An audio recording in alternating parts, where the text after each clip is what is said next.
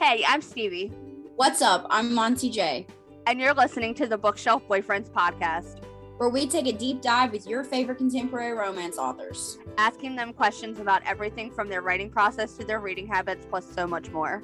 Join us as we help you find your next bookshelf boyfriend.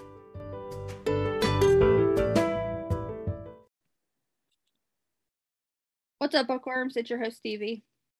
What's up, guys? It's MJ. Hope everybody's having a lovely Wednesday. Um, It's hump day. God, don't tell me that. I don't want to. I don't want to hump. I don't want to do anything. I'm tired. um, I hope everybody's having a fantastic evening, day, morning, afternoon, wherever this is when it reaches you. Um, I literally have nothing to report on besides the fact that I'm writing. The book is great that I'm writing. And you guys should go read the first in the series if you're looking for something dark. Oh, I'll be releasing my ARC, my blogger signups soon as well. So that's another thing to keep an eye out for.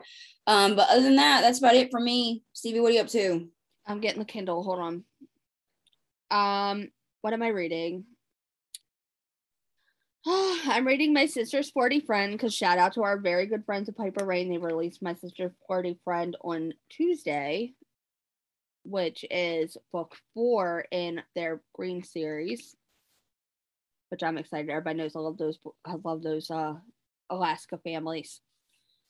Um, what else? Uh, somebody just released something, and I want. Oh, our really good friend Lilian Harris Okay. released the Devil's Deal yet on um yesterday, Cool, cool. Congratulations to Lilian. which is a. I want to say like ma. I think I don't want to say more mafia, but it's like organized crime. Yeah. It's very good though. I'll have to check it out. books two and three are coming. She's I am three right now. Going to say that uh, if you love Kandi Steiner, you need to go check out her Instagram, The Pain in Loving You, which is a three book box set that includes Weightless, Make Me Hate You, and A Love Letter to Whiskey, all in one box, all in one beautiful paperback. Um, is going to be go in the vault after Christmas. So if you want that copy, definitely go do that now. Yeah, I'm gonna get a copy before it goes in the vault because I love that. I love that ser- that whole book. I love that. I love all three of those books. Yeah, Weightless and Make Me Hate You are two of my favorites. I, mean, I obviously I love a lot of love Letter Whiskey too. It's a classic book from her, so it's a good to be choice. amazing. Um, anything else released this week? Oh my God, I am the worst friend ever. If you love Romeo and Juliet retellings, if you love Mafia and the hottest alpha males you can ever even just fathom in life, like the best Romeo and Juliet telling I have read in so long, Sinning Like Hell, Trilina Pucci's duet We're sorry, Trilina. finished, is finished and it is out on KU. You can go grab it. The paperback should be live in, I want to say, like two hours. So go get that, like run. And if you're the type of person who wanted to wait because it was a cliffhanger on book one, you can buy both of them on KU right now. Please go do that. She's amazing. The book is amazing. And you you need it. You need it immediately. So go do that. All right. That's all. That's all for me. We're sorry, Trilina. No, no, no. Best for last. Best for last. That's what I'm gonna. That's what I'm gonna say. um, if anybody doesn't already know and follow us on social media or have heard us talk about it on lives and stuff, we are going to Love in Vegas. oh my god, yeah. So Scratch Love in Boulder. We're not gonna be going to that one this year. Uh, mostly just because for me, Penelope Douglas was the only author on there that I really wanted to go and you know see. Even though I'm not saying that the other authors on there weren't extremely talented or whatever, I just extremely wanted to see Penelope Douglas. Like that was the only author I was really wanting to get signed. Um, but Love in Vegas has a bigger lineup, and it's Vegas. And So- us if you see us around, make sure you come say hi to us. We'll be I'll come say hi to you. I'm like a dog. I like run to everybody. I love talking to people. Uh, so yeah, that's super exciting. But uh, Easy if I wear a bookshelf boyfriend's t-shirt. No, I'm not gonna mean, I probably won't wear out of the. I I'm, gonna wear like a pantsuit so that. I'm just kidding. I'm gonna promote the fuck out of our podcast of signing. probably gonna like bring my own books. I, like even though I'm not signing, I'm just gonna walk around with them. Be like, "Heary, heary." I'm just kidding. just kidding. But yeah, I, so I do, however, want to get us postcards made before we go yes, because or, I'd like to be able to give those out. or like business cards. We'll do like an American Psycho moment. Oh my god. I was thinking about this because I was talking to Laura Pavlov yesterday, and uh, obviously Laura lives in Vegas and she'll be signing at Vegas. Um, her and I were talking. She was like, she goes, make sure that you bring stuff for your podcast because people won't recognize you because they only hear your voices sometimes, but they also see us on live, hmm obviously once in a while. But I was like, I'm gonna have to get a hoodie made. Also, if we have listeners that live in Vegas that won't be attending the signing, but would like to do like a cool little like brunch with the bookshelf boyfriends, and we can go to like brunch somewhere with like a group of people, I'm totally down to do that. Y'all will get to see me in my natural element, drinking mimosas or Bloody Marys. So Shots of tequila on the if that's something that you guys would be interested in, or even if you live close to the West Coast in Las Vegas and want to meet up somewhere for brunch and do like a group activity, I think that'd be super fun. I mean, let us know. it would be fun to like maybe have a group outing on one of the days to uh like maybe to like the wax museum or I would pass out. I want to go to the wax museum so bad. Um Tegan and I are planning a group outing to see the Chippendales if anybody wants to join us because I will be front row and fucking center for this. I'm taking Fletch with me, so I don't know if he's gonna allow that to happen. But I want to feel the sweat coming off these men. I mean, yeah, I I mean, it. if anybody asks, we're going for research. Fuck my ass. Research my ass. Oh my god. But yeah, I are like, all right, we're I was like, I'm semi introverted, but you better put me in that fucking front row. She's like, everybody else will want to be in the back. I'm super excited about it. And listen, I know that it may not be everybody's thing, but on Sunday, low key, me and Fletcher, I'm gonna force Fletcher to go hiking because there are like a bunch of natural wonders in Las Vegas that I really would love to see. Just like to say that I fucking saw them, you know, like I mean, I'm going on the roller coaster at. There's the Valley of Fire State Park, and they're so pretty during uh like sunrise. So I'm gonna wake up at the butt crack of dawn. So maybe I can't get hang. I can't get hung. I can't get drunk Saturday, but you know, I'll get drunk Sunday evening. It'll be fine. Rolling into the the signing, looking like she just came off of a. No, I'll be fine. Maybe you should make plans with Gianna. Oh my god, that would be fun. I already messaged Trilina and said, "Bitch, I'm going to Las. I'm going to Love in Vegas, and if we don't get a drink afterwards, I'm gonna be so pissed at you." what she say? He was like, "Duh." Actually, I feel I like maybe we should be like, hey, you want to stay at our Airbnb too? She'd be the life of the fucking party. She was like, "Yes, we will," and I was like, "Bet." I want to see Red Rock Canyon. I, I'm telling you, you need, to, you need to call Gianna because Gianna, obviously, she's a hiker and loves outdoor. I'll probably just try to like kidnap her, honestly, put her in your pocket. keep her and take her with me.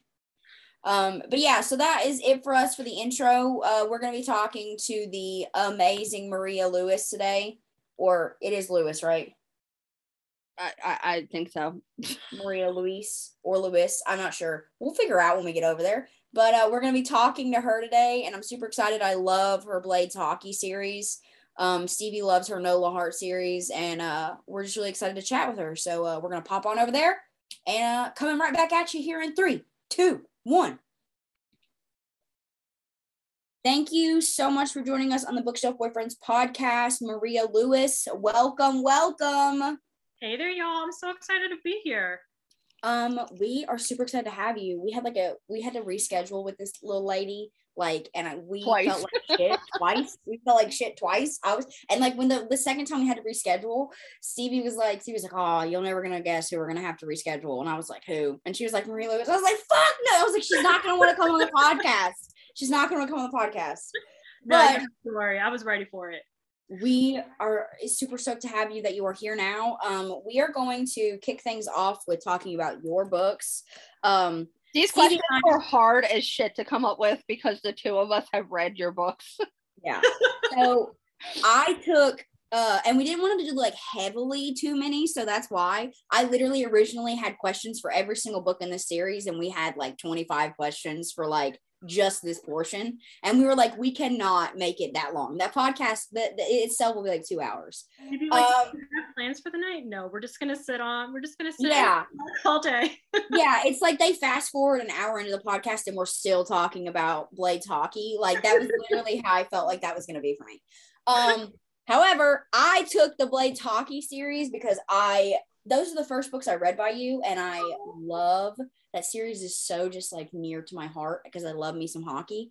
And actually, I had been reading sports romance like lightly, like it was like a subplot, you know, like it wasn't like the whole genre thing.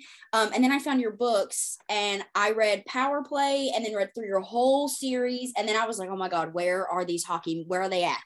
And I was like, went on a fucking binge of every hockey book you could ever imagine.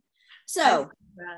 Thank you so then much. she ended up writing a hockey series. yeah, and I also have a hockey series. Oh my god, that's so exciting! Twinsies. I was I, I like, feel like sometimes that happens though. Like you just like find like you just like stumble on whatever subgenre, hockey, whatnot, Yeah. baseball, whatever, and then all of a sudden you're like, I love them, and then you read them, and you're like, but I want this story, and it doesn't exist. You're like, I will write it. exactly. and I loved hockey originally, so I was like, this is amazing. This is great. So we're gonna talk about power play. I decided to just go with the OGs with this one, which is. Charming and Duke. This is the most iconic characters I have ever read in my whole life, and I need to know like where did the idea for the series come from? So it's actually really ironic because The Blades was a series that wasn't supposed to be a series. I feel like I disappoint people when I tell them that they're like, "Excuse me," and I'm like, "Yeah, it was it was not a thing." Um, but I was I am from Boston, like that's where I Mhm. grew up, that's where I was raised. But I live Oh, in you just said her keyword. What are you a Boston Bruins fan? Yes, absolutely. I have like I have like five jerseys in my like in my closet, including like an OG from the 80s. Like it's like yeah, it is, I can break it out for you if you like show it to me. Like I'm Me like too. I'm like a massive fan. And so but I live in New Orleans and y'all, I have to tell you that like the only hockey for now it's different, but like years mm. ago, you could if they showed it on TV, you could only find like Tampa Bay or Dallas playing. That's it because it's like the two closest, like in oh, relative. yeah. to It's market. Yeah, and so they're like, that's all that you're gonna see. And so I'd be like, I'm like, I just miss hockey. Like I just miss it. And so I sat down and I was like, I'm just gonna write this. Like I wanted to write like a super fluffy, low low angst book that just is like happy and you know what I mean? Like sometimes Yeah. we need that in our lives. Like sometimes we just want to read a book that's just gonna make us laugh and like that's cool. And so that's kind of where power play came from was just wanting to like to be immersed back into the like into hockey because I was missing it so much and then Yeah. just write something really really fun and so I didn't plan to write another book in the series then re- release day came around and I remember I was in the shower and I was like what if what if I gave Andre Beaumont a book I was like, I was like, man, yes. I'm, you don't get one, I'm gonna be mad. Yeah and so that's literally where it happened and then since then like i've just like every single time i'm like oh i want to write about that character i just go back to the series and so it's kind of like this series that doesn't really like end like there's no like oh and it's finished now it's just like when my heart is like i need to write another one i just like crawl my way back. Go back, back. Hello and then, and then I'm fine with it. I literally totally fine with it. And also, I did not like realize it was a series. Like at this point, I didn't know that standalones within an interconnected series was a thing. And so when I was reading, I was like, oh my God, I was like, where are these? I need these books. Like she should definitely. And then you did. And I was like, this is amazing. This is the best day of my life. I'm so happy that you I'm really happy that you loved it. It's like it's one of the I just it's one of those books that people are like like that was so fun and I was like I'm glad. I'm glad that you loved Yes. feeling like you had fun with it. And you have to understand that for me to enjoy just like a fun, low angst love hockey thing is a big deal. It just is kudos to like how good of a writer you are because I read dark romance always, always. Okay. Dark romance. Um, and so to even, yeah, so just like it's just a kudos to you that I enjoyed all of these so like, yeah, like so much. Um, so Charlie is super spunky and so funny, and I really love that about her. And there's an iconic moment that I wanted to share with you that, like, literally, I laugh about it to this day when she is talking about Duke and he is standing behind her, and her friends are like, uh, uh, and she's like, he's behind me, isn't he? yeah, yeah, he definitely is. I that is I literally had to put the book down because I was blushing so hard. Like I felt uncomfortable for her. I was like, oh my god, this is I was like, Charlie, what are you doing, honey? Oh, it was so bad. But anyways. Oh, I love that scene. The way that she battled Duke's sometimes like brute energy was super epic. So what was your favorite part of writing her character? I loved her so I never actually, this is like years later where you think about like, oh, tropes in a book. I never really realized when I was writing it at that time, because this was, I was writing it about five years ago now almost. Mm-hmm. And so I was like a baby author. Like I didn't understand like people being like, oh, this is like enemies to lovers. I was just sat down and was like, I'm going to write this book and this is what I wanted to. And yeah. so I didn't realize at the time that like it is a bit of an age gap romance. Duke is he's almost 10 years older than she is and it's also super grumpy sunshine. And so i loved writing their banter where he's kind of very like uh, he's not he's aloof but you can kind of tell like he digs her he he's kind of like intrigued by her yeah. um, but I love how she just didn't take no for an answer. Like she was like, I have this dream and like I'm in this sucky job, but I'm not gonna stay here for long. I have bigger aspirations in this. Yeah. And one of my favorite points is when she decides to DM him on Twitter and he's and she's just like, Hey, like, can I interview you? And he's just like, No. there were, but like there were so many moments in that book where I literally had to put the book down and be like, oh my god, I know she did not do- that is so embarrassing. Why would you do that? Right? I'm a very like vocal reader. So like my poor husband, right? I'll be doing that. And he's like, Who are you talking to? I'm talking about this dumb lady in this book yeah. who DMs this man on Twitter. And that he answered. That's the yeah. thing that gets me the most is that like he because obviously the book is told from her point of view except for the epilog mm-hmm. and that's how i owe none of my other books are like that everything else is you know dual point of view but for that book it just to me to get her her perspective i guess you could say across and to really kind of play up his broodiness it didn't make sense to me to have his point of view in it because otherwise you would know like when he's like kind of into her it it, yeah. it, it lessens the um it, I guess it almost lessens her embarrassment of doing things where you're just like, please don't do that, please. And then she's done it. and know? it's like the mystery of it. It's like, oh my God, I wonder what he thought when that happens. Like, I yeah. just know.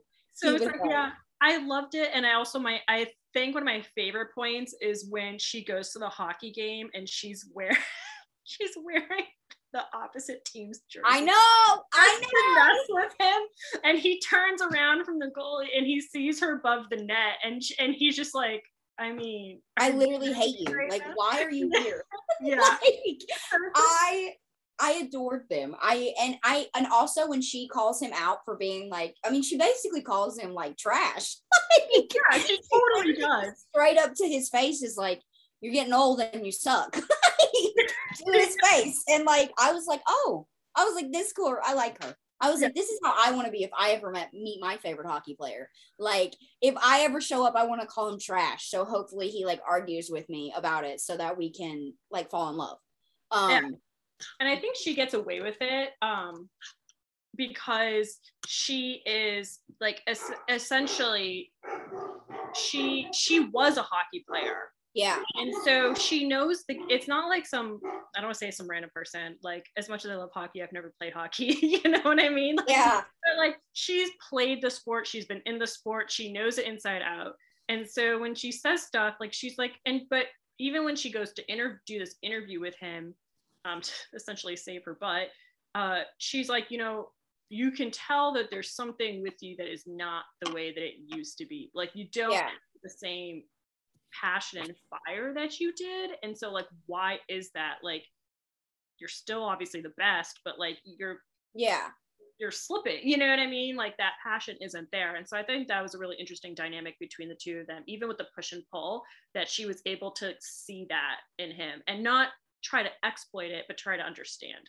Yeah, and I think that went a long way with him, like respect wise. I feel like that how that's how it is for a lot of hockey players or people that play the same sport. Like if you're being Mhm. interviewed by somebody who has played the sport you have, right? There's like a mutual understanding and like respect of the questions that are being asked. It's like these questions you ask me, you know from personal experience, like what you are asking. But it's Yeah. like when it comes from somebody that's never played the sport before and it's like kind of like disrespectful and like de- like almost degrading, it's like then you come do it, you know? Like you come do what I do, you know? Take a wild, take a wild day in my shoes. Why don't you? Exactly. Exactly. how that goes. Like, no, I'm okay. I'll pass. Thanks, though. Appreciate it. Anywho, so Duke, I feel like is like the perfect boy book boyfriend. I love him. I love him with his little comebacks, like when he was talking when she was talking about him, and he was like, "My teeth are all real." Like, like, sir, I love you. And so, um, who inspired this character? Duke is like he's um it's probably no secret that I love me a grumpy hero. It is my favorite type of hero to write. Like I mean. I get down with the playboy hero. I get down with like the super bad boy, but like give me just a grumpy hero all day because I love watching them break. Yeah. so horrible, but I love it. I love watching their shell just start to shatter when it comes to the heroine. And Mhm. so for Duke, he was kind of like a little bit of like an homage to like just my love of grumpy heroes and just like just of all the heroes that I've spent years and years reading because I've been reading romance I was like 12 or something. I don't know, probably Same. you know, it's like probably too young. It's fine. And so like all these years of being like, oh, this is my favorite type of hero. Like that's just who I wanted to like dig into with Duke. And I really wanted to play into, even though it is not a YA book by any means. Um YA romance really play like really does a really good job of that tension and that like does he like me does he not like me Yeah. where the hero is kind of just like just not necessarily the most open and so i kind of wanted to um kind of play into that a little bit because it just i remember those butterflies when i would read romance as like a teenager and i Yeah. wanted to like really like pull that into this book Well, you did it, okay? Because I was like, oh my God, this is, I love if I am reading a book and I'm completely silent, like I'm just like, then I'm not enjoying it, all right? I am not enjoying a book until I like have to put it down and I have to be like, oh my God, she's never going to recover from this ever. No way that this chick is going to recover. Or like when the dude does something douchey and I'm like, girl, you better, oh my God, girl, if you don't smack the shit out of this man Yes. immediately. And so my husband always knows when I'm enjoying it because he'll be like, uh, he, uh, like I'll be talking to myself and he'll be like, good book. And I'm like, it's great. So literally good. At level. Um, and I loved all the rest of these books in the series. I just wanted to go with the OG because they were the first. Um, they were all super amazing. And like I said, it's like a big thing when I only when I read like lighter romance, you know, Mhm. um, and actually enjoy them. Stevie knows this of all things. Uh, so congratulations on a great series. But that is my portion. Stevie is now up next. you make it sound like a television show. We're Yeah, that's why I passing did it over. Okay, so we're we're gonna go to Nola Hearts because this is one of my favorite series, oh i'm so happy you love it and I love it's. I mean, obviously takes place in New Orleans, which is one of my favorite cities. I've been to New Orleans multiple times. oh i'm so glad it's such a it's such a fun fun place It really is. I actually the last time I actually got to go was when I was I want to say almost 10 years ago. Um because my uncle is from Louisiana. oh is he Yes, he's from Baton Rouge. oh cool And then his brother is the top neonatal something specialist in Louisiana. whoa They fly him all over the place. So we were actually down there for a cruise and we were cruising out from Louisiana and we were able to go to Emeril's restaurant in New Orleans. Yes. So I got there two, I think two days before and two days after the cruise. So that way we could spend all this time. I just Like- my way from the city. Oh, we did. Oh, I did. I can't tell you how many times I went to Cafe Du Monde while I was there. Like One I, I will go eat beignets until I'm like dead. I mean, it's delicious. One of my best friends, he's born and raised here, but he does he lives in um he lives in Indianapolis now, and whenever he comes home, he's like, I have to lose like 10 pounds because I'm gonna Gain all ten. I'm gonna gain all 10 and then plus some on top of that. and so like Obsessed. yeah, he spends like the month before he comes down. He's just like, I'm in the gym, and I'm like, how is it? And he's like, I'm down like three pounds. Got about seven more to go. I guess he just comes home and eats his mama's gumbo, and he just like he just goes to all his favorite places, and then he. Oh. I ships feel like I would need to do that to go back there. I love gumbo. Oh my god. Y'all It's just made me hungry.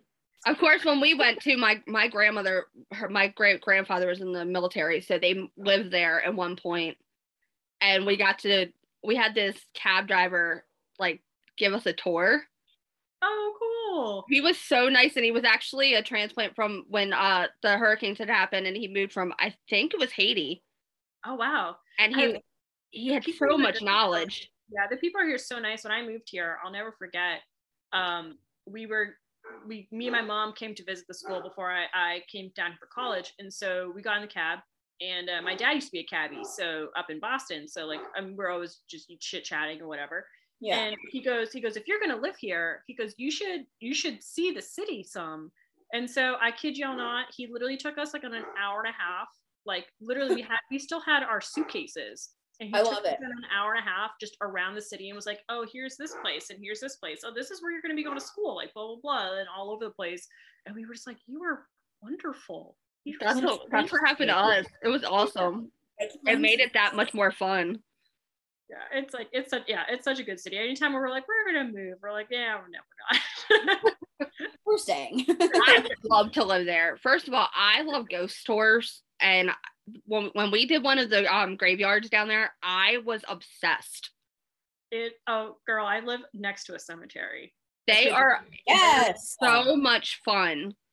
Yeah, I used to give ghost tours, which has like ended up in books of mine where it's like sprinkled in. Um, but I live next to one, and it's really funny the amount of people that are like, "Oh, that's so New Orleans," and then you have the people that are like, "Oh my god," and I'm like, "But I have a lot of jokes, like dad jokes."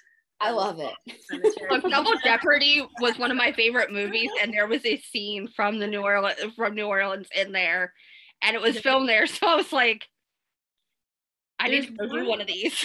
There's one movie, and y'all, I can't remember what it is right now, but it was filmed in New Orleans.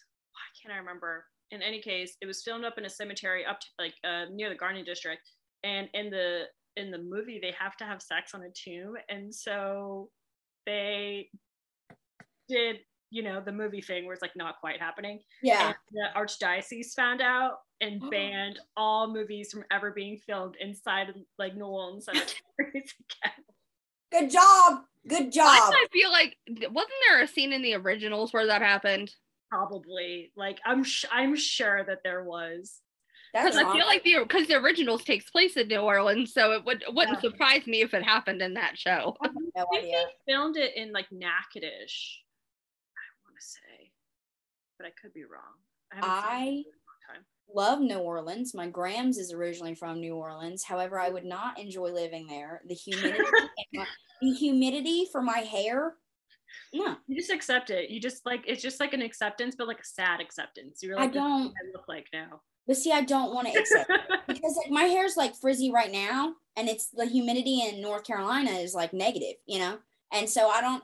I went to I went to know I went to New Orleans a bunch of times to visit my Grams, and like, yeah, I literally have like a Jerry curl like when when I when I go there. So I'm like, I can't I can't live there. And She plus, I something enjoy, about my hair being up, and I'm like, I live in Baltimore, and the humidity here is ridiculous sometimes. Like, right I- water right because it's right it's like right on the water so it's pretty it Yeah. gets yeah, really and I want to live somewhere wet and cold. she wants to go to Seattle. i was gonna say washington So that's that's my that that's my that's where I need to be. But I love I know I love New Orleans. I love it. It's a great place to live. So, how much of your own life played a role in writing this series since it takes place in New Orleans? I will say of all of my books, the Nola Heart series has the most of my like personal life or like like snippets of my personal life like thrown into it, you know? Um like uh Be Mine where she go uh Shay goes on a she takes uh Julian on a ghost tour. I used Mhm. to give ghost tours and so I was like they're gonna go on a ghost tour. Like, why why won't they go on a ghost tour? Yeah. Um, and then a lot of like different cases since the heroes are all law enforcement. My husband is a police officer here, and so I stole a lot of bits and pieces of like experiences that he's had or people he's talked to have all been thrown, you know, into the Yeah. books themselves. So it's it's funny sometimes uh, where people will be like, "That is that is just so fiction. Like that would never happen." I'm like, "But it But it did. I literally hold up. I'm looking at something real quick.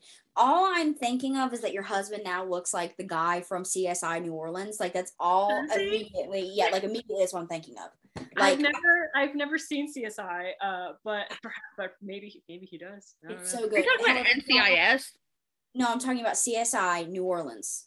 I don't think CSI did in New Orleans. Yes, they did. Hold up. I'm Googling it right now. Because CSI did Vegas, New York, and um New Orleans. I'm looking at it right now. Yes, I yeah they did. And Lucas Black. oh, who see, then it didn't last very long because I didn't watch it. it literally is on the television every single time I turn it on, Stevie. Okay. And that's the only it's on at like 3 a.m. Why do you think I know this? Because I'm Yeah, up just like you watch Criminal Minds all the time. His name is Lucas Black. Yeah.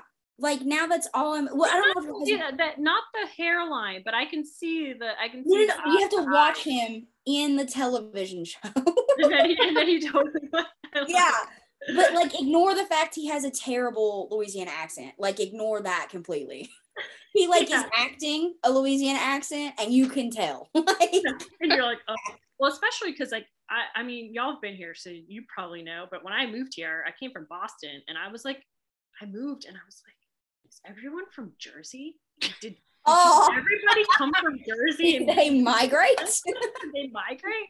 And so I was so confused, and I didn't realize until later on that um that New Orleans has the second highest Italian population, Mm-hmm. and ironically or maybe not ironically the accents morphed if you will the same exact way so like no everybody's not from jersey but they just sound like they're from jersey Yeah. And, There's um, actually a girl on TikTok who is from Louisiana, and they these people TikTok are there's some mean people on TikTok, oh, and they I- keep on her accent so bad, and she tries to explain to them like depending on where you live in Louisiana, your accent changes. And she has like the way she says mayonnaise. I will never forget the way she says mayonnaise because it's completely weird. But I like her accent, and she tells people she's like I grew up in a like in the bayou pretty much. And when you're in the bayou the accents are even thicker. They're so thick. When yeah we got people down in like eunice and sunset louise oh it's like it's real thick. I mean i like when people come here and this i definitely added in like the books too like um where when people are like oh how do you pronounce something? If i'm like if you think it's wrong it's probably right. Yeah. Like, Like, it that's- sounds wrong. Like if you think it's wrong it's probably right like burgundy Yeah. is not pronounced burgundy it's burgundy like the street or they Yeah. say cement instead of cement like like it just it's, it's not like a Yeah. normal southern southern thing but even um not It's like accent- It's What? like a like a melting pot of accents, honestly. And see, my grams was originally they migrated from France when my great grandmother was pregnant with my grandmother, right? So moving to New Orleans was it wasn't. I mean, it was a culture shock, but it wasn't like dialect wise because Creole is so close to the French dialect that you can shift it really easily. But honestly, it's like a melting pot of like Italian, French, and some type of southern bayou dialect and i love it i literally love my grams like now i don't my grams was not jersey my grams was definitely like creole like French. Creole, yeah like she was definitely not jersey but i love it side. It's across the it's across the river. yeah I, I but i love it i love i love new orleans accents they're the they're so much cooler than mine my uncle's is still really thick and he's been in maryland for a long time Wow, I don't. I Michael like my husband likes to joke around that I don't really sound like anything anymore because if I say certain words, I sound like I'm from Boston. When I moved here, I yeah had, when you say had to- boston yeah, I had a thick accent, and then but I've been here for 12 years, and then for Yeah. a while I lived in England, so it's like I just don't. I just sound like a mutt. When you say Boston, I immediately know that you are from New England. and you're like, oh, I, I hear it now. yeah, immediately. yeah.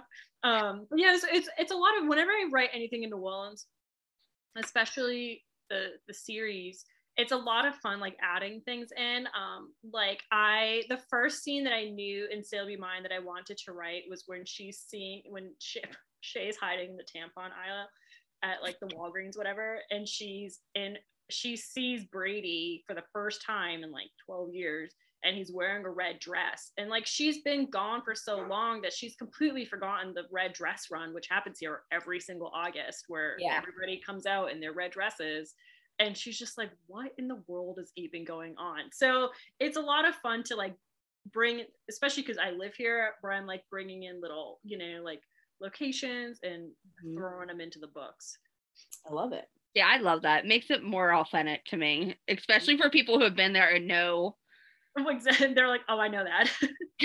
I mean, I've heard about it a lot from my uncle over the years, but so say you say you'll be mine is actually my favorite of the four oh, I'm so glad you love that one. because I like Shaylin so much and I love their grand their grandmothers. Oh, May Elaine. I love her. Like I want her to be my grandmother.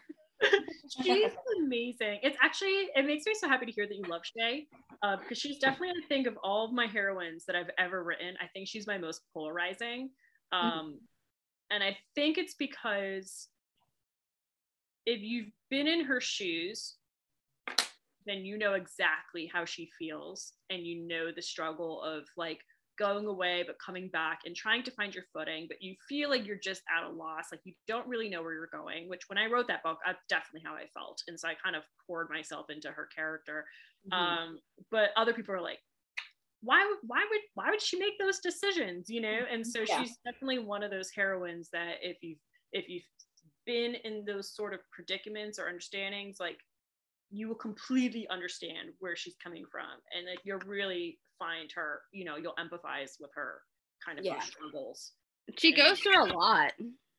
she does go through a lot and actually um Mamie Elaine is one of the characters that I knew from the beginning that I wanted to write. Like I just loved the idea of her. I loved this like Southern Belle, New Orleans socialite, you know, and she like just the meddling and everything because I mean, in many ways she's based off my own grandmother. She just southern or or like a socialite um you know where she uh like my I, i'm greek and i never forget i had a high school boyfriend and it was like the summer and my grandmother wanted to send me to this greek dating camp Oh, meet so and i was like i'm dating someone she's like he's not greek and like literally wanted to sh- like sh- like push me off to like go find a love it. greek boyfriend and Yeah. so for like May May, where she's like has this whole crazy scheme of like this en- fake engagement, and Shaylin's like, "What are you even talking about? Like, can we not?"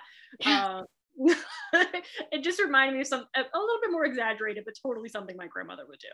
Literally no joke. That is act- actively my grams, or you like she passed away sadly, but re- she used to be like that, right? Oh, you're fine. It used to be like, um, is he Catholic? Like that was the biggest like thing ever. Like, is he Catholic though? Like, and I'm like grams. Like I don't follow. Is he Catholic? No. What? matter. like, does this matter? Like, Jesus, Grams, chill, remain calm, honey. But yeah, so yeah, I get that. I think it's a grandma thing, honestly. It's totally a grandma thing. So it was really fun. It was really really fun to write her. Um, especially because I think she provided a lot of comedic relief because Shay and Brady with the second sh- like it's def there are definitely like some more angstier parts. So like Mhm. to have that like bit of humor to kind of off balance it, you know. Yeah, it worked. Now here's my question because this is a question that authors hate us asking. Go go go for it. So if this was to be turned into a TV or movie, who would you cast in the roles? Oh, that's so that's such a good question. So ironically, I'm not an author who has celebrity muses when I write. Yeah, Me I I feel like that's 90% of the authors that have answered Yeah, that I see people with like their Pinterest boards, and they're like, "And this is like who might play my character," and I'm like, "Oh, I don't know that." Like, I just I really picture them just like fully fledged in my head. Um, but I definitely could see for Brady, like Brady would need maybe not. He would need like a. This does sound so weird. He would need a cross between like a Henry Cavill and like a Ryan Reynolds. You know what I'm saying? like we would need like like a like a weird blend because he's super kind of like he's very alpha in like in the Henry Cavill way, like Superman sort of thing. Henry but at the same time, but he's super he's super witty and funny the way Ryan is, and he's always down to make like a quick joke. So I feel like we would need somebody who could like just like Henry is the love of my life. Period. and not Superman Henry, because I'm gonna be honest with you. I mean, I love me the Witcher Henry. That's who I Ah, love. But, like, That's it. but, like. Brady's Icon. not- I don't think Brady's quite as like dirty as the Witcher Henry. Hold up. Let me find this. It is the worst. Okay, so I'm like a horror movie buff, right? Yeah. Um, and this is the worst horror movie I've ever watched in my whole life. So the only reason you need to go watch it is for Henry. Okay. Um, okay, yeah. So it was a long time. Okay, so it's in okay, so Hellraiser, it's in like the I think it's like the third one or something like that. It's called Hellworld, and he is in that one.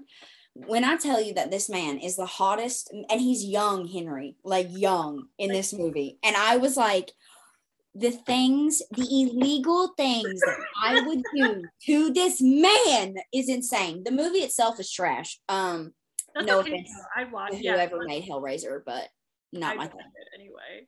That's that's so funny. I love too. him.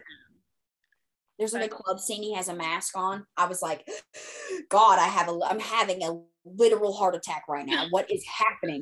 You're like, So- all day for it.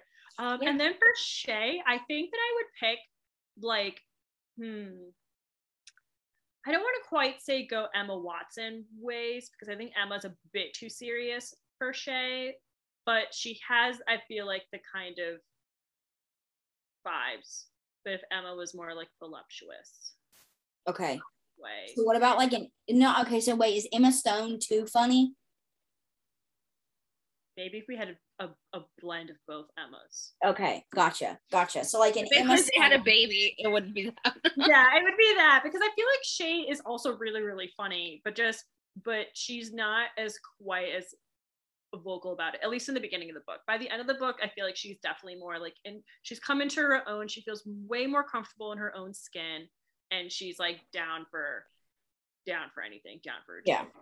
I'm here for that. Here for it. Yeah, I'm, I I like it.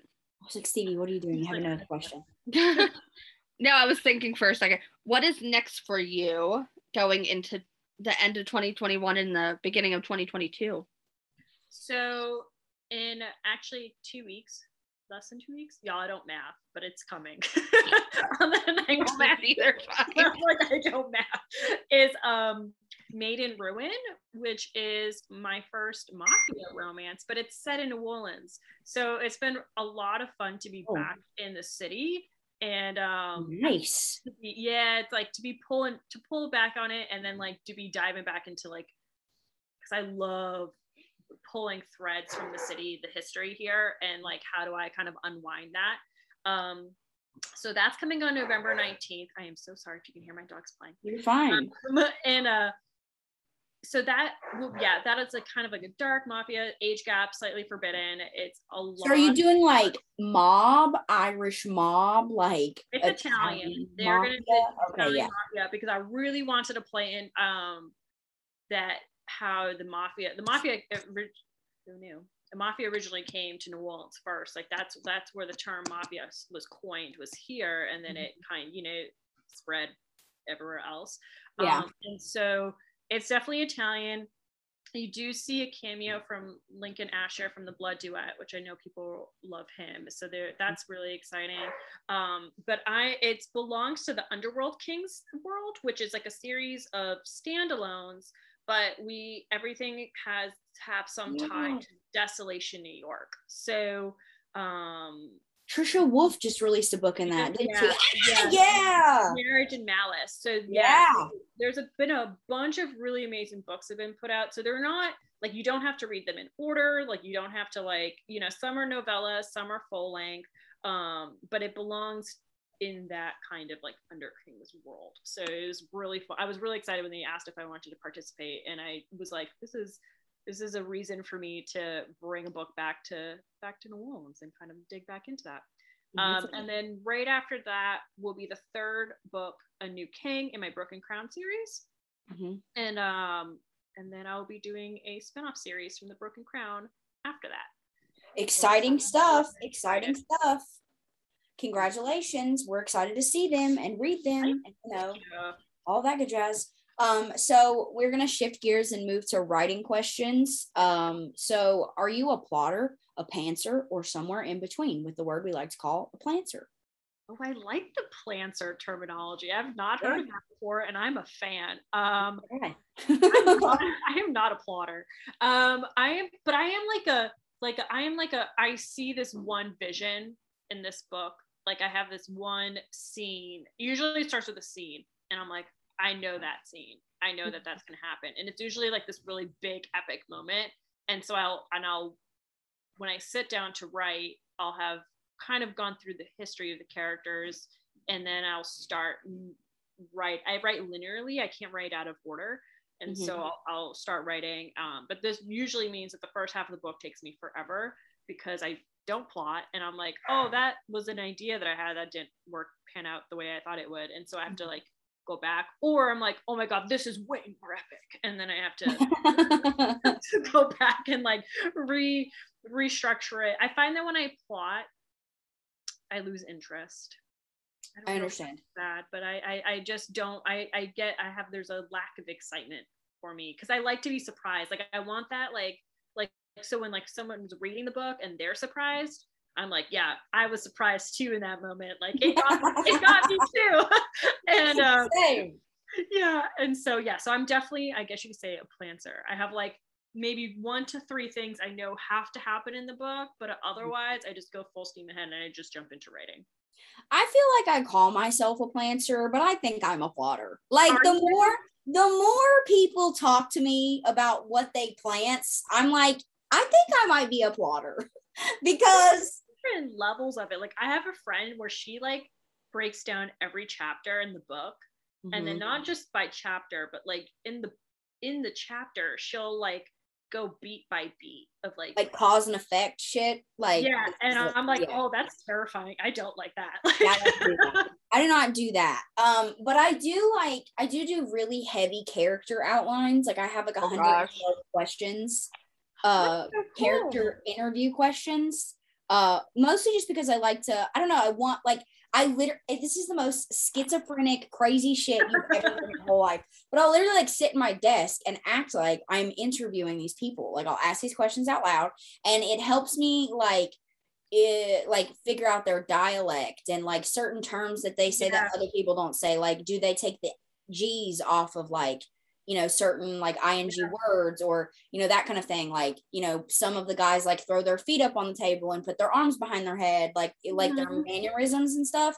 So it helps me like make these people very real which helps me write them more real right? It's easier because i know them.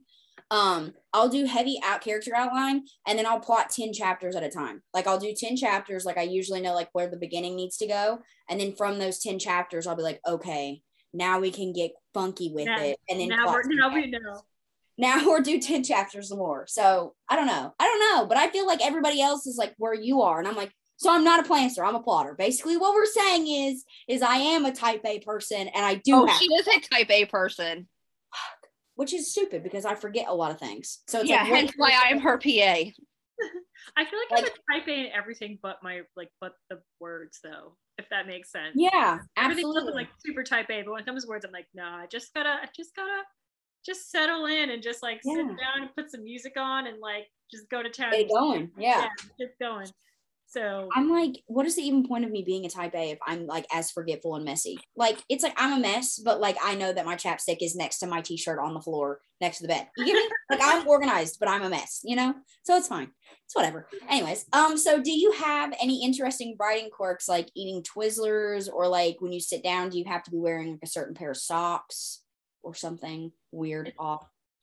it's not necessarily that, but I, but it comes to music, if that makes Mm-hmm. sense. So I might not be like the, like, I, I mean, to be honest with y'all, confessional, like if I'm in deadline, like shower what shower like i'm wearing the same sweatshirt because i haven't changed in five days like It's um, okay. you're like it's it's too late to turn back now. Honestly, it's kind of like uh if I step in the shower right now, I might wash away the words, you know? Like it's like, Yeah, I- it's like it's too late so i don't really Yeah. have like like characteristic or quirks like that but i Mhm. definitely have like when it comes to music if the if a song is working for me and for that book i will not change it If Yeah. i will listen i will listen to the same song if it's a thousand times it's a thousand times but then like one day I'll wake up and the sound of that, like the very listening to that one song is like nails on a chalkboard. And I'm like, oh Yeah. my God, no, I can't. And so then it starts the process of like, like I can spend a whole day trying to find a new song to write to. And if nothing, if nothing is working, I'm like, I guess I'm writing in silence because like I I can't can't. like so i and i don't really i can't listen to stuff with words so Okay. it's all like instrumental movie soundtracks film scores Yeah. you know stuff like that like i can't do words because then i'm like oh i can listen to words and stuff like that i can find songs for a playlist like when i'm like walking the dogs and thinking about a book and Yeah. I'm like, oh yeah, that's a good song. That totally reminds me of the the characters. But when Mhm. it comes to writing, I can't. And so yeah, so I will listen to a song a thousand times and then literally wake up one day and be like, no, no, I cannot. And Michael, my husband always knows because I'm like moving around and I'm like huffing and puffing. And he's like, what's wrong with you? And I'm like, the song's not working anymore. And he's like, oh God. Oh, here we go. Here we go. I- He's like, put your headphones on, please. I literally I listen to scary movie soundtracks. They're the oh, best to listen to. So like this recent book that I read wrote, I wrote the entire thing to the Hellfest soundtrack. I'm And gonna it have to listen so to that good. Elvis soundtrack. I don't think I've listened to that one. It's so good and creepy. And I have these noise canceling headphones and I turn the lights off and I have my hood up and I'm like, oh my God, there is a man that is gonna jump out on me. It very i don't know it like is really good and also i really love when like spotify has like the soundtrack in order of how the movie goes because i feel like i'm building up. Like the more the songs like keep going up i'm like oh my god the climax like the climax is coming like this is insane you know? So i listen to that and then i also have this one called graveyard dark and spooky atmosphere and it's all just very creepy. listened to that. Is like a, is it like a is it like a YouTube video? No, I mean it's on Spotify, but I'm pretty okay, there's, okay. there's probably is one on YouTube. YouTube has some lit playlists. I could literally type in "having sex with the villain" playlist, and I'm right there. Yeah. It is literally there. There's a playlist that I love, and it's called like it's called Rise of a Villain. And it's, Oh. it's little, and I'm like, this is the most perfect playlist ever. Thank you. I'm gonna send you a playlist. Do you ever get like that? I can't. I can't. If some if certain albums were into certain books, like right now, with when I was when I've been writing Made in Ruin, Mhm. I was like, I really want to listen to this album that I was writing with when I was writing a New King, but I can't. That's a New King's album. And, Yeah. like, and I tell that to myself, I'm like, Marie, you sound like a weirdo. Like you sound like Oh. a freak. Like, what are you even talking about? But I'm like, no, I can't. Like those this album belongs to those characters. exactly. Can't cross pollinate. So let's go. I get go you. Find some new albums to listen to. I am still gonna send you this uh YouTube playlist. It's literally called songs that psychopaths listen to when they're killing, and then it marks out killing and says cleaning. It is the best playlist. It's what I've been listening to like recently, as of recent, because I haven't found a movie soundtrack that I like right now. But definitely gonna send it to you because Um, you'll I like it. that. Please do. So good. All right. So, what do you like to do when you're not writing? What, what am I not writing? I'm just kidding. Um, And silence. Nothing. I don't have a life. Um, I'm just kidding. Uh, you. So if I'm not writing, so I have this weird um, like if it's just like if I'm still in the writing stages, but I'm just not writing at that moment, then Mhm. it's a lot of hiking or not even just hiking, but like going around the city and just like finding new places to walk around because it makes me happy. Yeah. Um, and then uh, I'll binge a lot of TV shows. Like just, She would go hiking in Vegas with me, ma'am. Oh, God. Um, when I but when I as soon as I release a book, I block off a week and I do nothing but read. Like I'll and I'll, I'll post and be like, oh, like read this book that I wrote, but I, uh, but I'm not writing. Like I'm Yeah. just reading. Like I save all these books that I've like been wanting to read, and then I'll just binge them for a solid week. Like I'll read three or four in a day and be like, this was the best day of my life because I struggle to like if I'm in the midst of heavy writing. Um, this past year I've gotten a lot more into audiobooks, which has helped. Um, so I can like listen while I'm walking and stuff. Uh, but I struggle to read while I'm writing. Same. I, I don't know if it's like and it's so it's weird. So I save everything and then I have like a massive like reading spree. I think it's because my brain is like, if I'm writing something and I'm like very heavy in that plot, and then something in somebody else's plot is like, oh my God, I could write a book about, the, oh my God, what if you did this? And I'm like, no, no, no, no, no, no, no, stop. Exactly. So I Yeah. just don't, I don't even want to dive more into audiobooks because of that. So I can like get my my like book fix in, but it feels different coming in an audiobook form. Yeah. like, the only I- person, But go ahead. Go oh no, I ahead. was gonna say like I've been binging um him again uh from Sarina Bowen and Elle Kennedy. Mm. Like I've I'm now on the second audiobook, but I've already listened to these like 15 times. I love it. The only person that I will stop my writing process for if they release a book in the middle of it, and I don't have to worry about it often because she releases like pretty like spaced out from each other is mm-hmm. Penelope Douglas. I oh, literally don't even give a shit. I could be like on a deadline. My deadline's tomorrow, have to write eight chapters to get it done. She releases a book that day. I guess I'm gonna have to push the deadline, ladies. Gotta read I'm not sleeping tonight. It's fine. It's it's all fine. I don't even care. And it's like my brain won't let me do it either. It's like she has a book out and you haven't read it, and we're not going to let you think about anything else until you finish it. So I don't even care. It's fine. That's why she just needs to let me on her ARC team. You know, even though I'm an author and I'm not a blogger and I'm not her personal friend, she could do that for me. Just let it just let it happen. It's gonna be Fine. Penelope, it's fine. Anyways, sorry. Um, so what is the weirdest thing that you've ever had to Google for a book? This is like my favorite author question ever. Um, so ironically, maybe not iron. So I often get rid of a lot of characters in my books, especially my later books. Talking about kill people? Yeah, they die. Okay, yeah.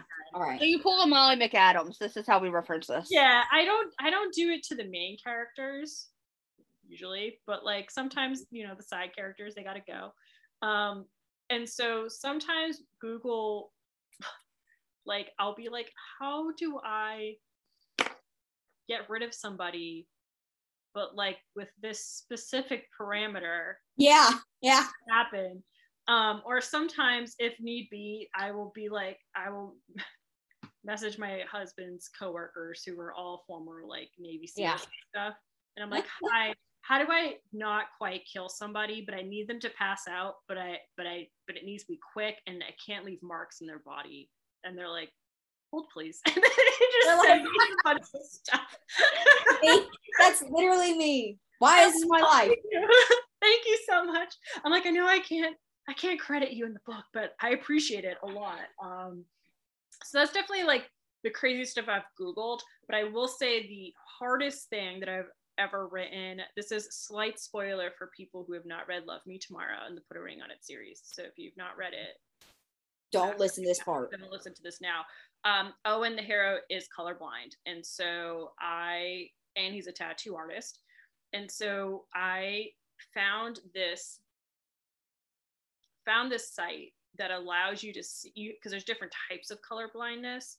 So Mhm. you're able to plug in, um, upload pictures Yeah. and you can shift the site to show you from that perspective of color blindness what would somebody Oh, that's dope. and so i every single there's no mention of color in his point of view until you find out that he's colorblind it is not ever mentioned but the Mhm. minute that you find out he is i would upload every single scene i would find a picture of that would represent whatever he be if he's at the tattoo parlor if he's out at the boat dock if he's down in the bayou i would Yeah. find pictures and i would upload them and i would i would write it down verbatim and pull that into the book so you could you would see it as he saw it as opposed to and and describe actually you know the shades and the blending and all of that as opposed to just being like oh he's colorblind you know? Oh that's so cool. So that was so i have like the craziest stuff where it's like you know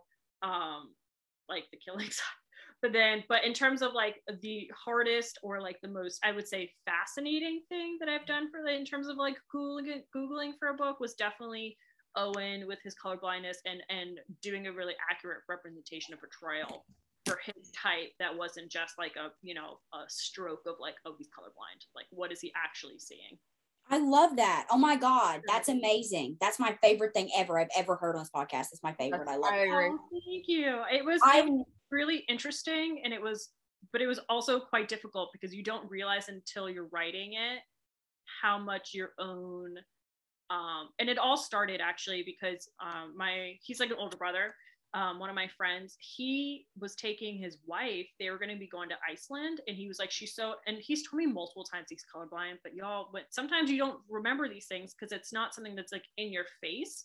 Yeah. And so he was like, she wants to see the Northern Lights, and he's like, I mean, he goes, I guess I'll take her because like it's gonna make her happy, but it doesn't mean anything to me. And I was like, what? And he's like, he can't I mean, see because he, he, wouldn't be able to see them. Like he's he's there, but like, and that's made my heart really upset yeah and so that's where that's where owen's whole his entire character and plot line came from that one single conversation yeah and so i i really really wanted to lean into that idea of like what he can actually see um and and how does that affect him especially doing something like tattooing which generally speaking you know people yeah. are you know, so he keeps it a secret. So, um, so yeah, so it was really, it was a really cool book to write, um, but it was also quite difficult because you're just like battling what you visually, what you yourself see, and then having to remind yourself that that, that that's not accurate for this character.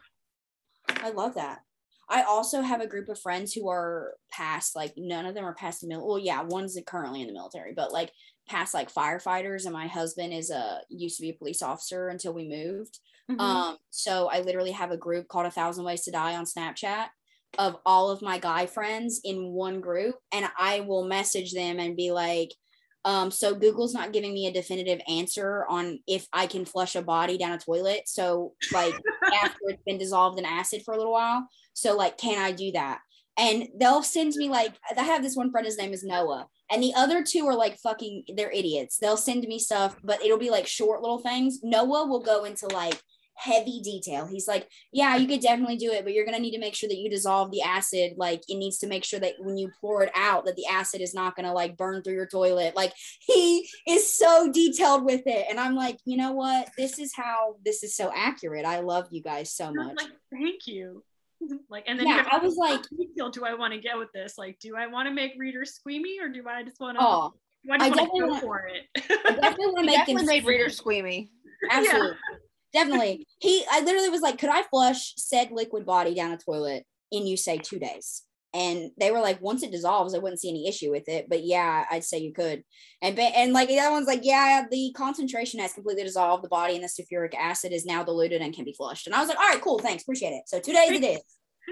You're like, good. and cut. Uh, till I'm back at it again with like another very horrific way to like torture people. It was, it's so bad so bad. They're like, what are you writing?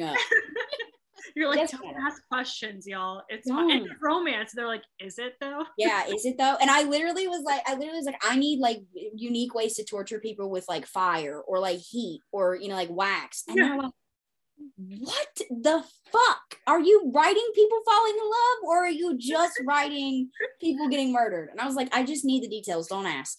But yeah, all right. So that is my writing questions for you. It is now Stevie's turn with reading questions. And I'm going to pop off here just real quick, but I'll be right back. Stevie, you take it away, ma'am. Okay. You go do your thing. So, what book has your favorite cover? Now, this can be one of your own or somebody else's. Oh, can I do two? Like, yes, you can do one of one of each. Yeah, I was like, can I do one of each? So I think of mine, I'm torn. I'm torn between Love Me Tomorrow, which is the one I was just talking about, put a ring on it, Mhm. Um, it's just this beautiful, this like beautiful red. The couple is just like so gorgeous on it. Like I'm obsessive. And then the special edition of I'll grab it. The special edition of Sound of Madness, which is like the new cover. My designer did them, and it's this you can't really tell. Um, That is so pretty. It's really, really cool, and I'm I'm super obsessed with it. So I think of mine, it's between Love Me Tomorrow and um, Sound of Madness, and then of somebody else's cover, I think my favorite one recently is trying to pick between two of them because they're both like super different from each other. Then just name them. Okay, so one of them is Antichrist from um, Amo Jones. I Mhm. don't know if you've seen that one. I I don't know why, but when I was scrolling and I saw it, I literally stopped dead in my tracks. And it's like between the smoke, like between like him, the model, and then the smoke, and then the font. Like I literally was like, yes. Like I want this. This book's not out, but I want this book. like that. Like I really, really liked. I really, really liked that cover.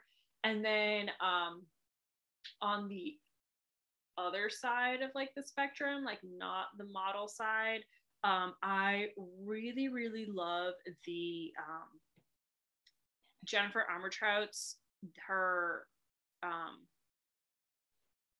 oh my goodness, why am I the her Gilded Crown, like that series Yeah. um that like those covers to me are just stunning so like Mhm. i see them i'm like oh my god i love those covers so i really like like i said i'm tor- i like love model covers but i also love super cool fantasy covers at the same time so like um, of my recent ones, Amo Jones's Antichrist is definitely a favorite of mine. I love that one. And then I love her in general. She kills it every single time she she brings it. And so like I saw that cover and I literally I was just saying to Stevie, I literally was just like, oh my god, that's, that's such a good cover. I and then like I said, also the fantasy realm, which Jennifer Armentrout's her uh, gilded crown, like her gilded So pretty. series. Those ones are so pretty to me too. So I'm partial now because I love MJ's um The Lies We Steal cover. That's my favorite to- cover right now. I have to look it up. I don't think I've seen it. You have it next to you. yeah. Do oh do you have it? I was gonna go search it. Oh, that's so cool. That crown that not crown. Oh my god, the Skull? skull. That is so cool. Yeah. I I'm such are you how can I ask you not to veer off course? How early in advance do you do your covers? Like do you Um, do before you write the book or do you do you write the book and then get the cover done? um I would that say- one. um I um it depends on like the series. Like usually for the first one, I have the I don't have the book wrote, but I know what I want for the like the idea of the whole story. So I can usually ballpark it of like what vibe I want. But Yeah. this one, I was actually working with a cover designer trying to design something for this dark romance series I was doing, and nothing was working. Like it wasn't fitting. Like I wanted something edgy and like gothic romance and like pretty. And then C.L. Matthews, who's another dark romance author, Cassie also does covers. And I was looking at some of her pre-mades that she had posted, and this was originally like a pre-made. And I was like, Cassie, I was like, I was like, ho, if I buy this, will you do the rest of the covers? Like, will you do the series covers so they all go together? And she was like, hell yeah. And I was like, then I'm buying it, ho. So I bought it, and it worked. I love I always find it interesting to see because some people are like, you know, I have to write the book first and then and then I'll get a cover done. I can my designer, she gets booked out like I don't know, seven or eight months in advance, sometimes almost up to a year. So Yeah. like we just finished a cover that won't come out until probably like May. Story of my life. Just because you're just like, uh, I don't like she I can't do it later. You know what I mean? Like Yeah. I just have to fit in her schedule. So I'm like, okay, perfect. But I actually like it because when I started, I would like write the book and then be like, oh, I'm gonna go find it, and then I'd be like, oh, now I have to find like models that like Yeah. fit these characters. And so I'm like, can we change her hair color? Can we do this? Can Yeah. we do that? Like, and it's just like a struggle. Whereas now I'm like, oh, I I like this image. hmm And literally, So I'm gonna do it. I'm gonna make the character off of this person. She's literally just gonna do all of them because she is gonna be booked up. Like she's gonna do the rest of the series, like when she does this second book. which I it works for me because a they don't have people on them, so I don't have to worry about people not thinking that the people Yeah, look they like. But I love, I'm obsessed with graphic covers. Don't me wrong, I love a naked guy. Okay, I love it. But Amazon has like answered my prayer, right? Because I told myself I was really surprised with how well this cover did. People loved this cover, and I was like, yes. And people on TikTok love a discreet cover, so I was like, I love the the word discreet cover. That's such a new like in the last like what year or so. you Yeah. know I mean, like people just feel like it's an object cover, but now people are like it's a discreet cover, and I was Discreet. like, I, I like that. I like that word for it. Yeah. And so people like this discreet cover, and I was really happy about it. But I was like, oh my God, if they don't like it, I have backup images, like model images that Mhm. I'll use to do like a naked guy because those always sell. But Amazon heard my prayer and now they have hardbacks. So I'm going to do a special edition where they're like, I got the naked guys. So I'll have both. Yeah. So- and you don't you never know. So I had naked guides on my broken crown, Yeah. and um I got the I was just showing this one off. I got the special edition for hardcover. And I was like, you know what? Let me just see how these would do as the ebook cover. You never know. You know what I mean? Like maybe people will like them more. They like them more. I'm telling you, it's like a new system. so I left the I left the model as the paperback. So if someone wants the paperback, they can get it off of that guy. So you can get Yeah. the this one of the ebook or hardcover, and then the model is. And I love model. I love model covers. I don't want to give them up. So I'll probably just keep doing like model cover ebooks, and then I'll throw on a, a, Yeah. you know, paperback, whatever. I of do. a I discrete sh- I showed this to MJ last night when we were talking about it, but uh, Tia Louise released that book Trouble. Did she do a discrete cover for it? It's coming out in Colleen Hoover's bookworm box, Oh, and it is I it see is. Let me see if I can pull it up. It is Oh, that's so pretty. I love And I it. love Beauty and the Oh, Beast. That one. That's so pretty. I'll have to tell her. I, I didn't realize that she was doing that. I love the original cover, but that one's so pretty. Yeah, Yeah. She, but she just announced it yesterday on her live that she was going to be in the bookworm box for November. Oh, cool. So I ordered mine yesterday. I, I do- literally, I was like, I gotta order it. I need this cover because she just I- redid the one to hold, the whole one to hold series, yeah. and redid all of those covers. And now I'm a Tia Louise fan from like 12 years ago. So I had the original. She's But a.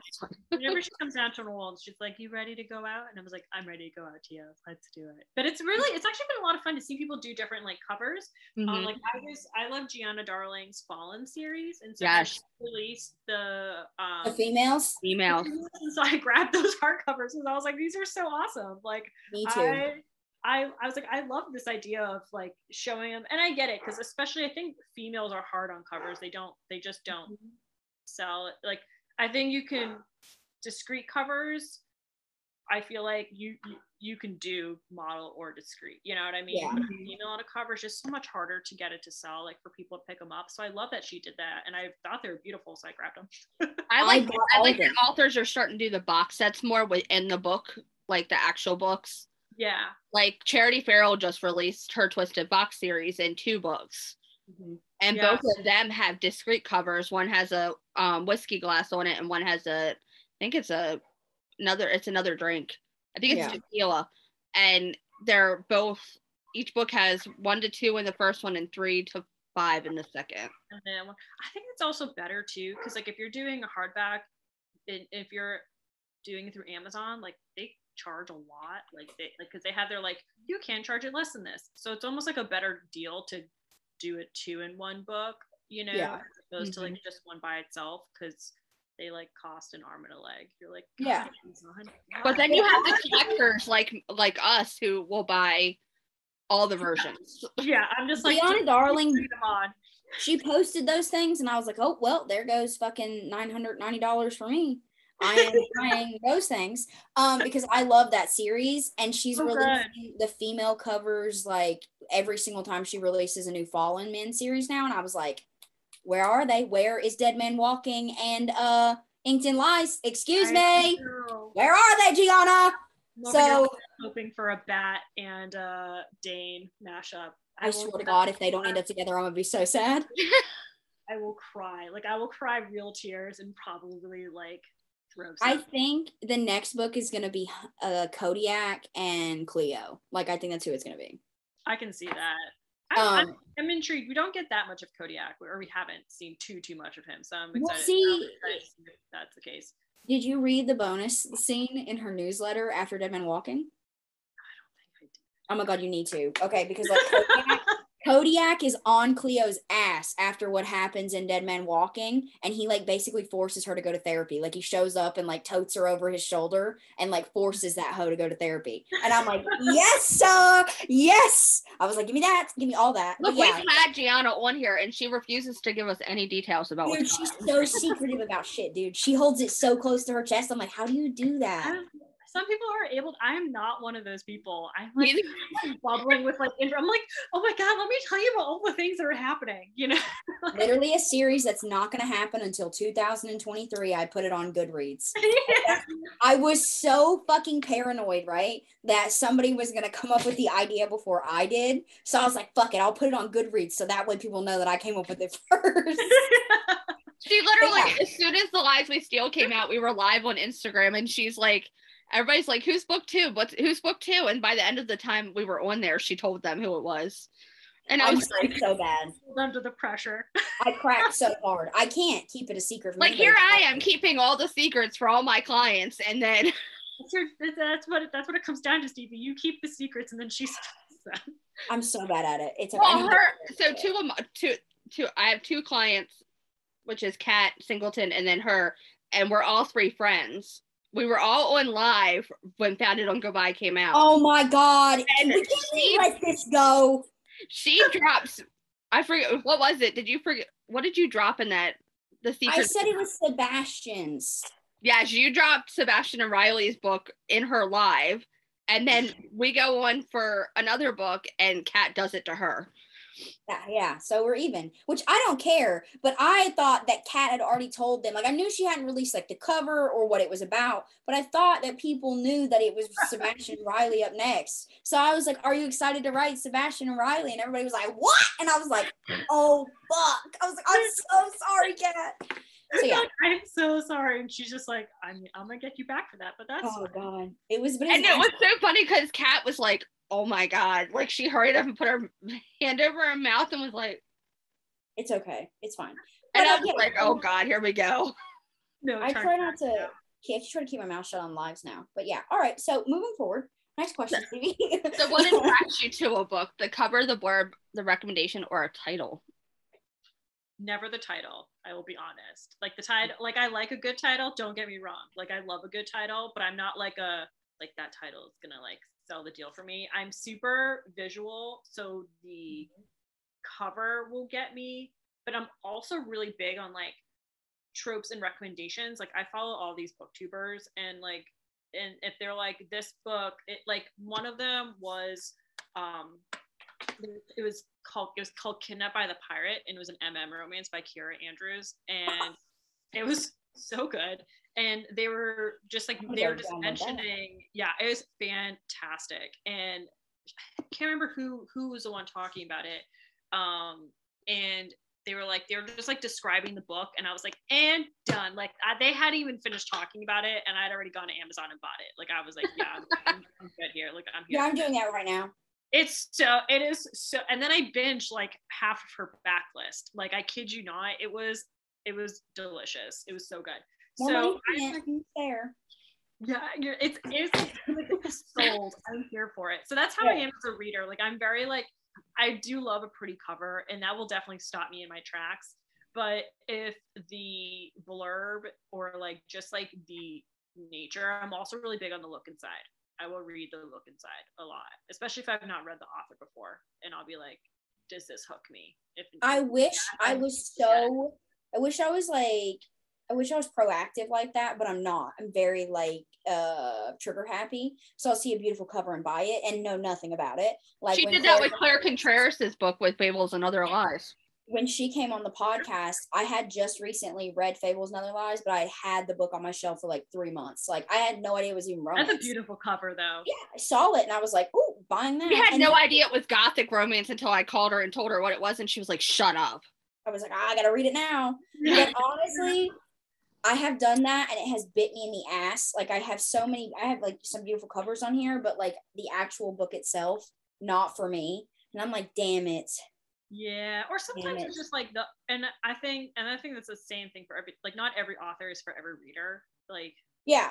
that I can look at my reviews and someone be like, "This author's not for me," and I was like, "Thank you for trying me out." you know, and it's like, Appreciate it. have a great day. Yeah. Um, so, but yeah, so I don't like if it's, I mean, if it's like a unicorn author, I don't care what they could put out a, a cover that literally just has the title and like nothing else, and I'm like, it's the best thing I've ever seen. Buying it, like I don't. Yeah, Neil Douglas. from- yeah, like I'm like I love I love her books too. So it's like I'm like I don't care what it is, I'll read it.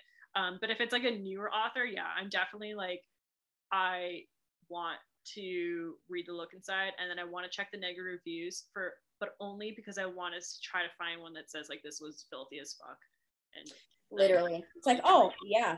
and I'm like, okay, great. Because I read a lot of historicals and like some I do get burned a lot with historicals because a lot of times they'll be fade to black and like I don't want to read a fade to black book. Like I just don't Not a historical romance gal. so I, I, yeah, I go and I'll read the, I'll go read the negative reviews, and I'll just try to find one that says like, like I have to go pray for my soul. This was really dirty, and I'm like, great. Up. I can't do historical This is romance. what I needed. tried. I can't. I can't do it. I've tried. Have you read Kerrigan Byrne's Highwayman series, The Victorian Rebels? No. Okay, I recommend that to like anybody who's contemporary who has not read, who's not really into historicals, Okay. because she's essentially writing darker taboo romances, but in the Victorian era. So like super anti-hero type of vibes, Okay. but just not and super super hot sex, but they're just in like it's almost I feel like it's like the gateway for people who are like I don't really get into historicals Mhm. to like dive into one. The only thing I'm gonna tell you is in the Highwayman, it's the first book, so so good. Dorian is amazing. The prologue is a little bit slow in the beginning. Okay. Just go through it, and then it's fast paced right after that. Well, And then- see, when I pick up a book, I'm never a do not finish. Mm, even if I hate it. I always read through, but yeah. So just like be aware of the beginning and the prologue. It it is a wee bit slow in the beginning, but then you will fall in love. And like I read that almost two years ago now, and Kerrigan Byrne is now like a unicorn author to me. Like she releases a book, and I'm like, I don't care what it is, I'll read it. Yeah. I'm gonna have to. I'm gonna have to Sign me up. Yeah, definitely the Victorian Rebels, because like it is essentially like anti-heroes, really strong heroines, super hot sex, Mhm. um, just set in the Victorian period. I feel like statistically, I feel like if you read historical romance, like if you if you love historical romance, you don't read as much P and R, and then vice versa. I can see that. You know what's really weird? So like I when I started reading romance, I went from well, it was like the YA section, right? And then I Like found, dystopian. yeah, well, I went from that to historicals Mhm. because like I had found the YA like um Avon. It was like this like they had done like this like period it was like Meg Cabot had written one, Beverly Jenkins had written one, Lorraine Heath, like, but it was like all YA romances, and I was like, Yeah. oh my god, I want more. So I like went to like around the corner to like the adult section of the library, and then and then found more historicals.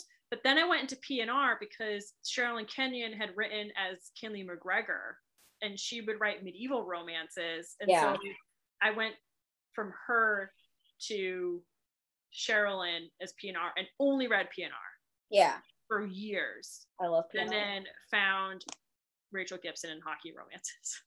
I love PNR. I live and die by PNR. I fucking love it. I don't even care. Give me all the fairy men with the wings. Okay. Have you read Ariana Nash's um her Primal Sin series? I haven't. Hold up, me. It's MM. Oh, so good, girl. It is so good. She's another author that I binge recently. I found her Primal Primal Sin. Oh it's a God. trilogy. It is so good. It's MM. It's everything that I wanted it to be. And, I love MM. My bisexual self is screaming. and it's angels. It's, it's angels and demons. So okay, I bought it. I'm buying it. yeah, I and the covers are so pretty too. So I yeah, I was all for that. I've read that earlier this year and then I read her entire backlist and then was like, I have to wait for more books for you to read Oh more. my god, I'm here. I'm here for it. I'm ready for it now. Okay, let me just download this while you ask this next question. No, you can go into trope. Oh, okay, cool. All right, so we are. This is the last section of the podcast, which is trope questions. Uh, this is our favorite portion of questions, even though it's the last part, which is sad. Um, so, what is your favorite trope to write and why? Ooh. I'm a sucker for an enemies to lovers, honestly. Oh. Uh, because I feel like it can pull in so much. Like, do you want them to like be childhood, like they hate each other from like the youth period? Do you want them to be like actual enemies where they're truly standing on opposite sides? Do you want them to be enemies to lovers, but there's like this like forbidden twisted element? I just feel like it can like just includes so much and it makes me so happy. And I, I realized when I was ri- writing my Brown, Broken Crown series, I was like, wow, it's all it's all enemies to lovers. like, I love enemies to lovers. well then, I, I was like, one day I will have an epitaph, and on the epitaph will be like Maria Luis, writer of like however many books, and all of them were enemies to lovers. Literally, literally me. So yeah, so I yeah, enemies to lovers is hands down my favorite. But I also really love friends to lovers. But Mhm. it's I feel like friends to lovers is really hard to pull off. I'm really picky about it. Like I'm super picky about friends to lovers. I feel like it's very easy for friends to lovers to fall into the miscommunication portion of the thing. Yes. And I always and I like I understand, especially if they're young and it happens in high school and they have a miscommunication. Because I mean, in high school, like miscommunication and the end of the world happens over everything. So I get that realistic aspect of it. But at the same time, it's like, oh my God, one conversation and y'all would have been fine. Yeah, y'all would have been okay. And I also struggle sometimes too if it's like super unrequited love, friends Mm. to lovers. Yeah, yeah, yeah. I, I really want that like where things are going, they're friends, Mhm. and then a swap happens and it like blows up in their faces, as opposed to like one of them's like, I've always been in love with my friend. And then and then like someone's like, Oh yes, I do feel this way about you. You know what I mean? yeah. One of my favorites that I've ever read is Blurred Lines by Lauren Layne. I love that book. Isn't it I so love that good? book. I feel like to me that is like pinnacle friends to lovers, where it's Mm-hmm. just like they are truly best friends, Yep. and then you know they get drunk and It happens. and, and then they're like, oh god, but like we kind of like it. Like I literally have a book planned for a next generation, and I've already said this out loud so people know about it. I'm not spoiling myself, but uh for they are friends to lovers and like it's the next gen so like obviously their parents are Yes. the people whatever and they've been friends their whole life and it's very made it very made it very obvious throughout the series that they are like a thing like connected yes. and so what I my the plot is gonna kill people, but it's gonna be okay. Like it's the only way that I felt like I could do a friends to lovers without making it awful. And I am literally just gonna do that they are best friends and they do agree mutually that they like each other, start dating, and I'm gonna have like a severe injury happen. And like the other one pushes the other one away. And it's about like reconnecting back to each other. So it's less of like we broke up, went and had our separate ways and it's more or less about like the girl fighting to like not let the guy push him away because they're best friends and Oh, I love happen. it. I got chills. I'm super down for that. That Oh, like right? that, like I I love that angst, and I think that's why I like enemies to lovers, and I love also friends to lovers so much, is because I like that Mhm. angst element. Like I want that push Oh, and yeah. pull. Should we? Shouldn't we? i want to hurt Yeah, Hurt me. yeah, like I want to like make me cry. please. Exactly. I'm, i'm kind pulling a book off of my shelf to recommend it to you so you stevie go Okay, so what is one trope you would eventually like to write and why? Um, so I have this is already on my docket, so it's it's gonna happen. But I'm super wanting to write an am- amnesia romance. I love amnesia romance. oh god that's such a hard sell for me but i would read it because he wrote it like I sometimes like do- sometimes like I feel like you're just like oh I I want to like push myself like I want to push myself outside of my envelope like how do I do this yeah and so um it is you meet you'll meet the hero in the third book of my broken crown series but there's this one line um where he's talking to the hero and um the hero of a new king and he you know he doesn't remember anything the the, the other guy and he and he goes he goes he goes the only thing i remember is a woman like standing over me before everything went black. And I love that idea of like like hit like he wakes up and remembers nothing, you know, like and she tore his world to shreds essentially, you know, and but he doesn't remember anything else. And I love that like that angsty moment. So I've never written an amnesia romance, so I'm sure it will be a challenge like anything else. But I'm also like, I try to find something in every single book that pushes me outside of my comfort zone as a as a writer and as a Yeah. storyteller. So I'm really pumped for that one. Um, so it is happening. It's on my docket. Kylie Scott has one. Does she? I don't think I've read it. So she has a book called Repeat, and it's Clementine, and I think his name is Ed. Really weird names, I know, like off the wall. I love Clementine. We talking about weird names. No, I, love- like Clementine. I love Clementine as a name, but Ed, I'm like that was my grandfather's name, like so I find it really awkward. You're Well, like, I- He's a tattoo artist. He owns a tattoo parlor, and she's attacked. But right before she was he she was attacked, he, she broke up with him, and the whole storyline is about who attacks her and why she broke up with him. So she doesn't have any recollection of this. whoa. So Yeah, it's know. basically them falling in love all over again. That's so cool. I there's this book I've been meaning to read, and it's been on my TBR for like so long, but I've not touched. I have not gotten to it yet. Is um Forget Me Not by QB Tyler. Have you Mhm. read it that one? is so good. I haven't read it before, but every single time I see her post somewhere, I'm like, y'all, I just need to, I just need to get to it. I just do need to it. because it sounds so good. And then after you read that, you need to read this trilogy. It's by Ella. Hold up, this is the second book's cover. Ella Frank. Oh, that's on my TBR too. Yeah, it's That Ella Frank's Fallen Angel series with uh Brooke Brooke Blair Blaine Brooke Brooke Blaine, son of a bitch. Okay, and it's Halo, Viper, and then Angel. And uh oh my god, it's a male male and it's rock star romance. And it's it's almost like enemies to lovers, but it isn't. Like the first book is almost like um I don't know, it's weird. Like Halo is uh doesn't know that he's he's not gay like in the beginning like he's, Yeah. he's straight.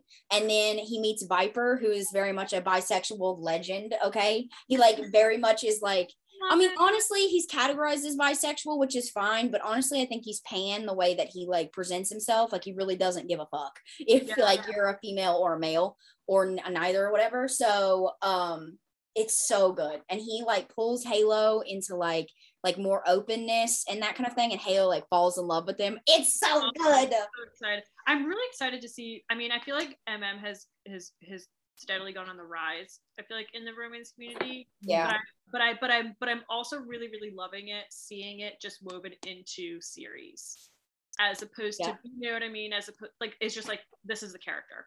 Mm-hmm. Like there you go. I'm here for it because FF. So Tryst Six Venom. You know what I mean? Like Ooh, it was so if you liked Tryst Six Venom, you should read. Vibe and Hush by Liza James. Ooh, I, I'll have. I don't think I've even heard of those ones. I, I'll, I'll read anything Penn Douglas writes as me, as we It were is- So I will definitely read those. It was so good. It just makes me so happy, like seeing, you know what I mean, like Yeah. authors putting stuff out. I will say, um, Nikki Ash did the Knocked Up anthology in June. That Mhm. actually included an MM Secret Baby, Really? and it was and Misty Walker was in charge of writing that one because she has the MM series with Kay Webster, so she tied it into that series. And he's married before he gets a Mhm. divorce, and the baby shows up pretty much on his doorstep. But Oh. that, but it's a whole thing on that about him discovering his new self and I am obsessed with it. I was so here for it when I got the Knocked Up anthology and saw there was an MM in it. I will have to read that one too. I think I have that anthology. Because most of our right, most of them are for like charities and stuff, and so I just like, Yeah. them, but like don't always get to read them, and so I think I have. I'm pretty sure I have that one. I just I have them right there. You're like, I literally, I literally love any. So Liza James has a really, she writes female, female strictly now, and they're Mhm. really good. They're very culty and dark. But honestly, I loved. I used to call it thrice six venom because I can't pronounce anything correctly, but whatever. Um, I loved that book mostly because that, um, mostly because I loved that Liv talked a lot about like I love the awareness it brings to the community and like issues that are like happen. And I feel like a lot of times female female relationships are uh, sexualized a lot more often than male male relationships are. 100%. And it's like very much the and coming from someone who's bisexual who's been in relationships with women, you very much fall into that category of not counting. And that is such a very, very real and raw place to be. And I thought that Penelope Douglas handled that so well with Liv's character and feeling like she always felt like I don't count because I'm a female and this is mm-hmm. another female and it's like our relationship isn't plausible because I'm not a dude and like penetration technically doesn't happen or whatever. So I loved it. I love female female books. I'm like, yes, for this community, people. You're like, come on out. Yeah, I really, I really, I like, I think I got that one. Like, I did she do a live pre-order or did she do? I can't remember if it was a live book or pre-order. I just remember not sleeping. Reading. I don't remember if it was a pre-order or if it like just like came out, but I just remember like staying up and reading. And I being feel you. Oh, and the next day being like, I shouldn't have done that. Like I was I have like, a book hangover. yeah, it was like super Yeah. hangover, but also like lack of sleep, and I was a zombie, and I was like, I can't function feel right you. now. Um, so what is one trope you'll never write and why? I feel like I might make people upset with this one. Um, I don't particularly care. I don't read it, and I don't anticipate writing it. I don't like Okay. secret baby romances. Woo! Yes. Okay, cool. We have a theory about this question when we ask it. Do you? Do you Okay. read reverse harem? It's either I've read a few, but I've not like dived like fully into it. And the reason is, can I, I'll be honest, is because I I read men- not like menage books all the freaking time, but I like the sharing. So like sometimes I struggle in RH when it's like like the girl and then like they're all separate, like cross swords, swordsmen. Okay, like that's all. I I have a quick actually experience you, and I'll tell you about it after this because this pod, I've already talked like a shit ton on this podcast. But after we get off of here, I have to recommend you this RH series. okay. we, we do have a theory about this question though because it's either authors don't want to write reverse harem or they don't want to write secret baby. They It is never it other never failed. It has never failed that their favorite trope to write or read is either secret baby uh, or surprise baby, and their least favorite on the other portion is reverse harem, and then swap that. It happens every single. And it also time. just so happens to be that MJ's favorite one is reverse harem and mine's are surprise baby. So I don't, I don't mind surprise baby. Surprise baby does not bother me, but secret baby bothers me. Like Yeah. I feel because there's like a slight difference, and I Yeah. think it's because I sh- I struggle with the secret baby element of it. Right. You know I mean, it, in today's day and age, like I had read a book. I actually have it up here from Rachel Gibson. It is Daisy's Back in Town, but it was written in like '97 or like 2001, like before cell phone type of thing. right. And I loved the book, you know what I mean? Because I felt like it was super plausible. But I struggle with Secret Baby. Unless it was like I hooked up with you one random night, I had no idea who you were, and then you like left my room, and then I never saw you again. I have no idea how to get in contact with you. That- Those are the ones that I like. Yeah, like if it's like that, then I'm totally cool. But if it's like a secret baby where it's like they know the person, and then but they like decide to like make this like big decision to not tell them for And whatever leave town and then come back 10 years later and like Yeah. surprise. surprise then i like i want to just stab everything in sight like so it's i'm i'm totally fine with surprise baby and i'm i'm totally also okay if, it, if it's like a secret baby but it was like a one night One night stand, stand. Uh, they don't I know told they Stevie. can't find them like you know what i mean like then i'm like Yeah. okay but if it's like a we were in a relationship or we like we were friends we knew each other or whatever and then i'm just like no I literally told Stevie that if I ever write one, which I probably will not, but if I ever did, the dude's going to jail. And that's the only reason why he won't know. Because when Yeah, you're in okay, jail, right? I literally was like, what they're going to do is they're going to be best friends. They're going to have hooked up, and then something traumatic is going to have happened where he goes to jail and he cuts her off completely because he's in jail and he wants to be like, you know, whatever, he's mad. And that's the only way that he would never be able to know that he has a baby is because be he's cut off from the world. So there's a series. I'm gonna have to find it and then tell you the name. Yeah, I read- pause. I read this series. Oh God, probably almost 12 years ago, and it's it's by Emma Grayson, and it is a two book series. It's a duet, and it is a based on her story. It's a true story, Wow. Oh, nice. and she does get pregnant in it. She actually has a son, and and he's very prominent in this book. But the father was in and out of jail and in trouble a lot, and he didn't have a relationship with his son. Whoa. for the longest time. And there's like she, when she wrote this book and she released them, I was so obsessed with it.